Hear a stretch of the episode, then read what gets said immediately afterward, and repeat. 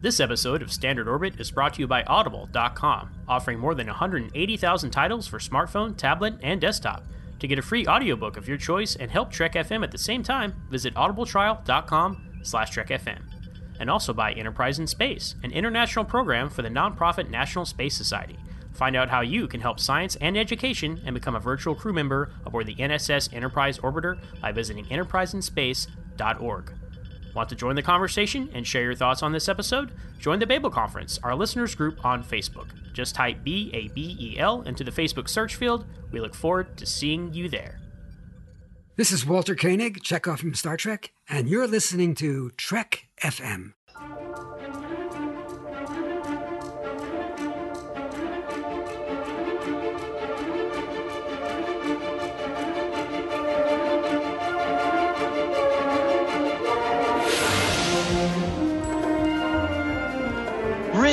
Is our business. It's like nothing we've dealt with before. My golly, Jim, I'm beginning to think I can cure a rainy day. I can't change the laws of physics.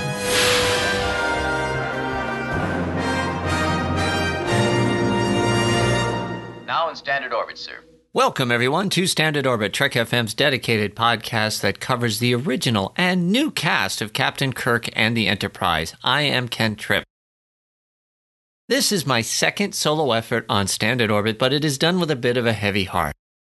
Now, you know, Zach and I joke a lot about being off filming the Green Berets and all different things. Just kind of have fun at this, but this one is done because, well, there's a lot of damage inflicted on Houston and its impact close to home with my partner, Zach.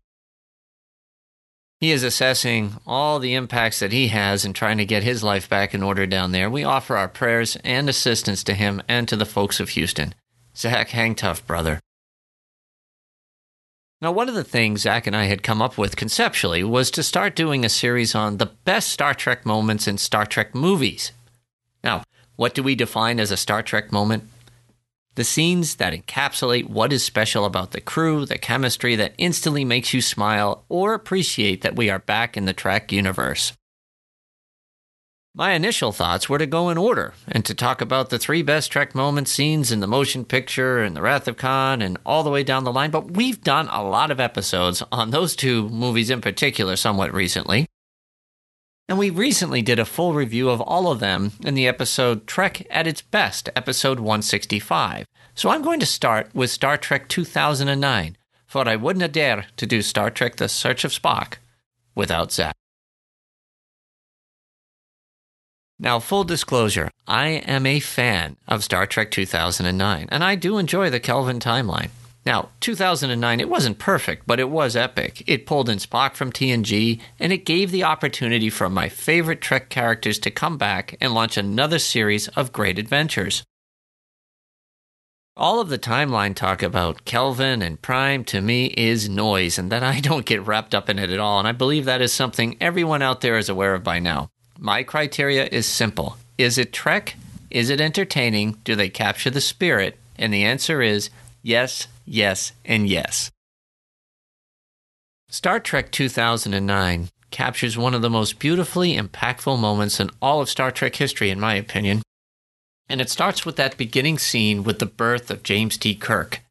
Now, this scene, this brilliant special effects, gorgeous music, this whole mosaic comes together, I think, so perfectly. And it's so bang. You know, we are going to get right into Star Trek and we are going to do an origin story, something we've never seen. And we're going to see the birth of James T. Kirk. And, well, before I get into it any further, here's a sample from that scene.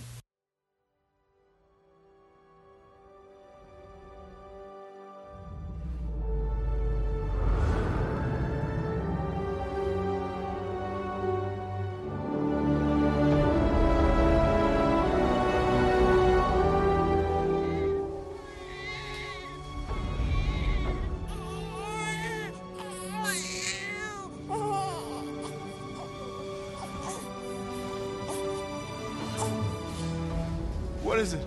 It's a boy. A boy? Tell me about it. He's beautiful. George, you should be here. Impact alert. What are we gonna call him? We can name him after your father. Tiberius? You kidding me? No, that's the worst. Let's name him after your dad. Let's, let's call him Jim. Jim.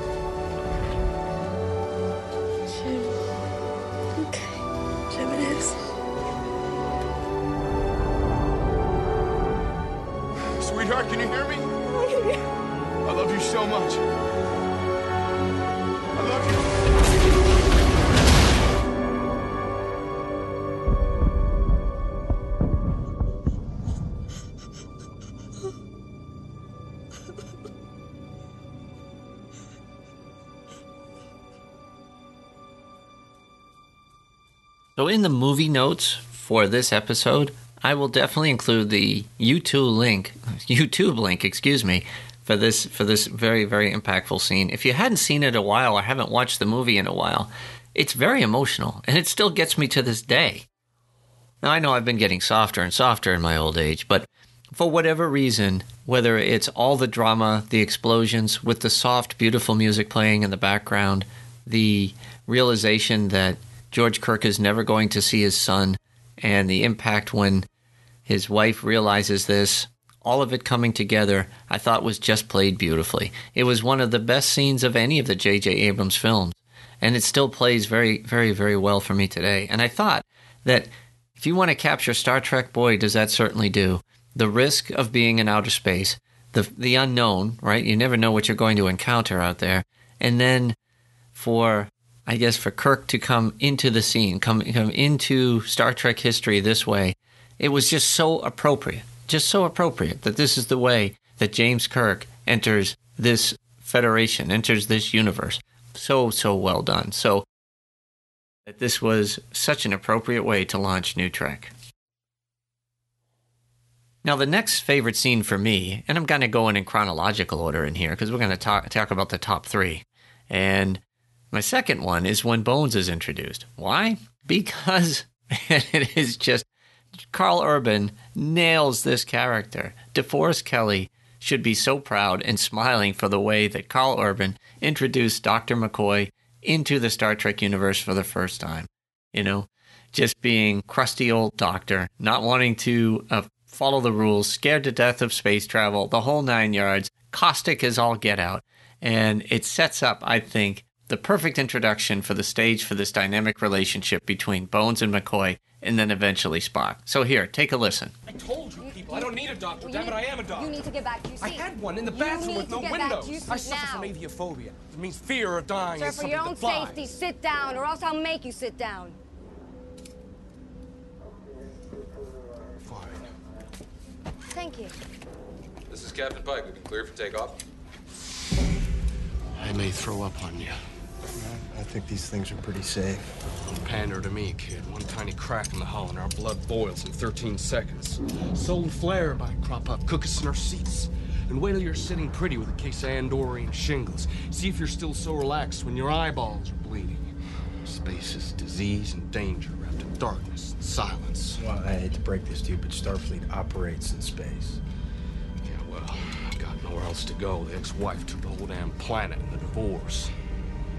All I got left is my bones.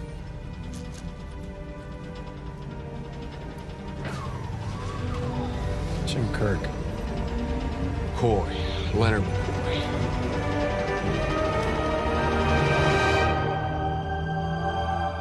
Now, as far as the introduction to McCoy, there was one element I wish they had put a little bit more in from the original series, and that is to where he got his nickname. Now, from all the reading I've done, there is no official quote unquote canon, which I love that term when we talk about movies. But at any rate, it's not official canon explanation. But what I read was the theory that, that Bones' name came up from, from Shatner. Um, you know, Sawbones or using the expression for an old country doctor. And if Kirk were to originate that nickname, I thought it would have been pretty cool. And it would have been a little bit more consistent with what we figured out to be his nickname versus him talking about his wife taking everything but his bones. But anyway, I thought it worked perfectly. And, you know, we already saw earlier in the movie kind of the introduction to, to Spock We had a very big introduction to Kirk, very dramatic. Bone comes into the movie, I think, in the perfect way. And I thought the introductions, really, if you go in order, the introduction of Kirk, the introduction of Spock, the introduction of Scotty, and the introduction of, of, of Bones were all beautifully done. Just beautifully done. It really captured the essence of the characters. The rest of the supporting cast, it was pretty good with, with Uhura.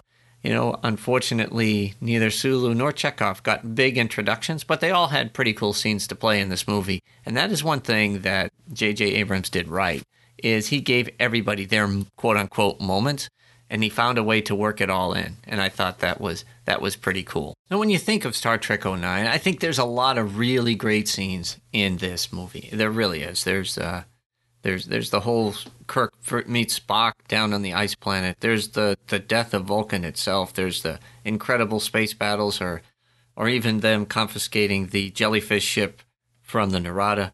A lot of great scenes. But you know, for the third favorite scene, in my opinion, one that really captures Star Trek, it would have to be that final special Star Trek moment.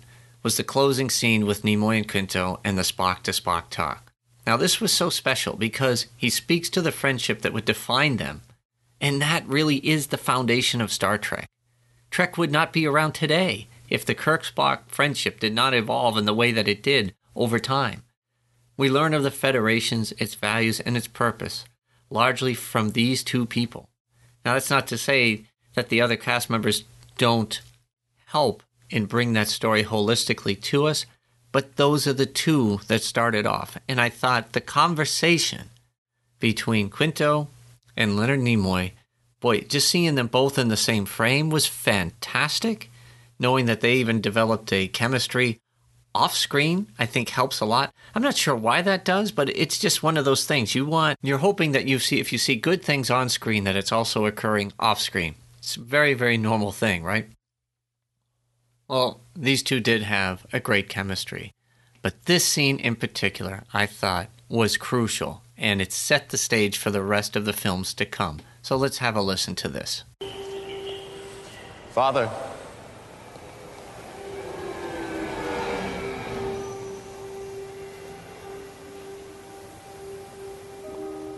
I am not our father.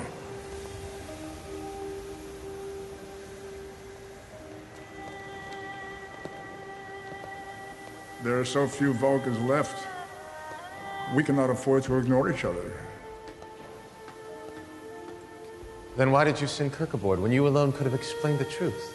Because you needed each other. I could not deprive you of the revelation of all that you could accomplish together, of a friendship that will define you both in ways you cannot yet realize. How did you persuade him to keep your secret? He inferred that universe ending paradoxes would ensue should he break his promise. You lied. Oh, I. I implied. A gamble. An act of faith. One I hope that you'll repeat in the future as Starfleet. In the face of extinction, it is only logical I resign my Starfleet commission and help rebuild our race. And yet you can be in two places at once. I urge you to remain in Starfleet. I have already located a suitable planet on which to establish a Vulcan colony. Spock, in this case, do yourself a favor. Put aside logic. Do what feels right.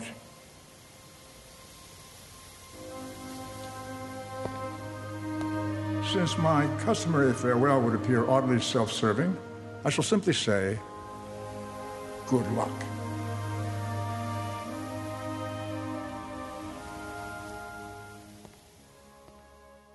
Now, if you haven't gone through that scene in a while and really understood where Spock is, let's say, oh, for the lack of a better term, prime Spock is at this point, you know, the, he comes in right on the tail end of where TNG has ended for us, right, in the movies. And he's evolved. He sees things through a very different lens. Things are not always about logic. Spock, who's still trying to work through his emotions, very different Spock than what we knew of in the. Um, oh, here we go again in the prime timeline. But yet, the compassion that Prime Spock or Nimoy Spock, let's put it that way, has, and his maturity and understanding and dealing with emotions and doing what's right. I love that scene. Do what feels right. I also love that line because it would be oddly self serving. I wish you good luck. And Nimoy delivers those lines flawlessly, just like a dad would be to his son, as he's walking him through what he expects and to understand that things will evolve and things will change. And we don't really see that a lot in the next movie, Into Darkness. They tried too hard in that movie, I think. But in Star Trek Beyond, I think we see the Spock that we come to know a lot better. We certainly get to know and see all the characters so much better in Star Trek Beyond, which I believe is on par, maybe even a little better than Star Trek 09. But I'm curious, what say you? So, what are the three scenes, in your opinion, from Star Trek 2009 that really epitomize Star Trek? What was it? What were those three scenes? And maybe some of you didn't find it. And if you didn't, I'm curious to know why. Because, you know, Star Trek 09, it's not a highly controversial film. I think people over time have kind of warmed up to it. There are some people that will never accept Trek for anything beyond, well, some, some of them, the original series, some of them TNG, some of them not going back, backwards at all. Probably a lot of people who haven't seen Enterprise yet for, for certain reasons. But I think Star Trek 09 captures it magnificently. Was it perfect, like I said? No, but there were great Star Trek moments. The only thing I wish they had done or they had been a little bit more careful was with the Enterprise. I don't mind that it's bigger than the Enterprise D. In fact, that's fine with me. But the design of the ship just really didn't capture it. And I think they did try to make the Enterprise a main character of the movie. I do. I just thought they could have done a little bit of better work in the design, and they tried to capture, I think, a little bit too much between the movies and the original series, and it just came out. I know they were looking for a hot rod. Maybe that's what it is. It has too much of a 1950s feel with it, with those huge engines. But as far as the bridge and all that other stuff, I know people say, hey, it's an iTunes store. I think it looks great. I think that's as futuristic as it should be in this timeline going forward, especially with we know with technology today. But again, I will say this what say you? So please, let's engage. You like how I did that? On the Babel conference this week. Tell me your thoughts on the best Star Trek moments of 09. We're going to pick it up with Into Darkness probably in a few weeks. I'd like to do that with Zach. Hopefully, he'll be back by then. But in the meantime, if he's still offline getting things squared away, we'll find some extra guests to bring in and talk through on the show. Because this doing it all by myself thing, while fun, it's not really all that interactive. So I hope you do appreciate this. I hope you like the clips that we played, do something a little bit differently on this, and that you give us the feedback. So please enjoy the show. Enjoy Star Trek, the 09 version, as much as you can. If you haven't seen it in a while, I had to rewatch it. I, I would impress upon you to rewatch it. I hadn't seen it in a bit, and it was it was fun kind of reliving it. So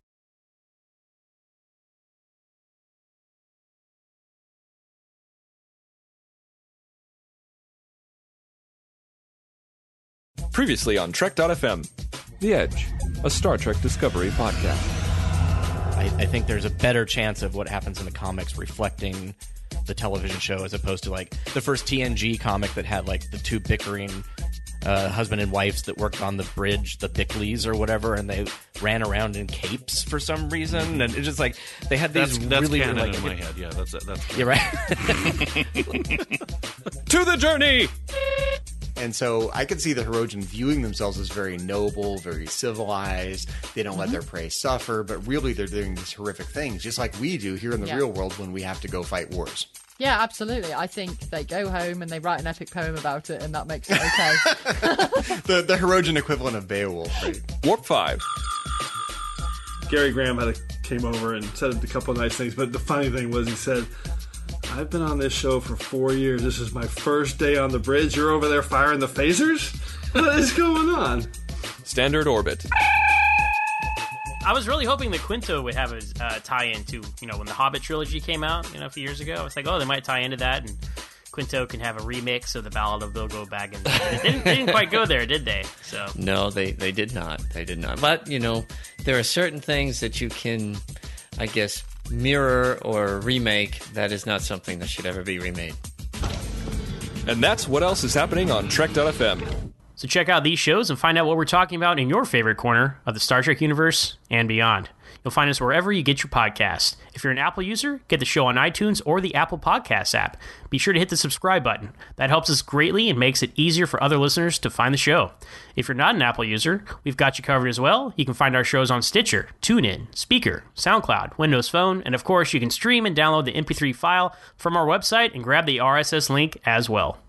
If you'd like to get in touch with us here at Trek FM, you can always find us on trekfm slash contact and look in the sidebar on the show page, or you can go to speakpipe.com slash trekfm and please leave us a voice message. You can also contact us through Twitter at trekfm or on Facebook at facebook.com slash trekfm and of course in the Babel Conference. Type Babel Conference, that's B-A-B-E-L, into the search field on Facebook, or go to our website at Trek FM and click discussion on the menu bar.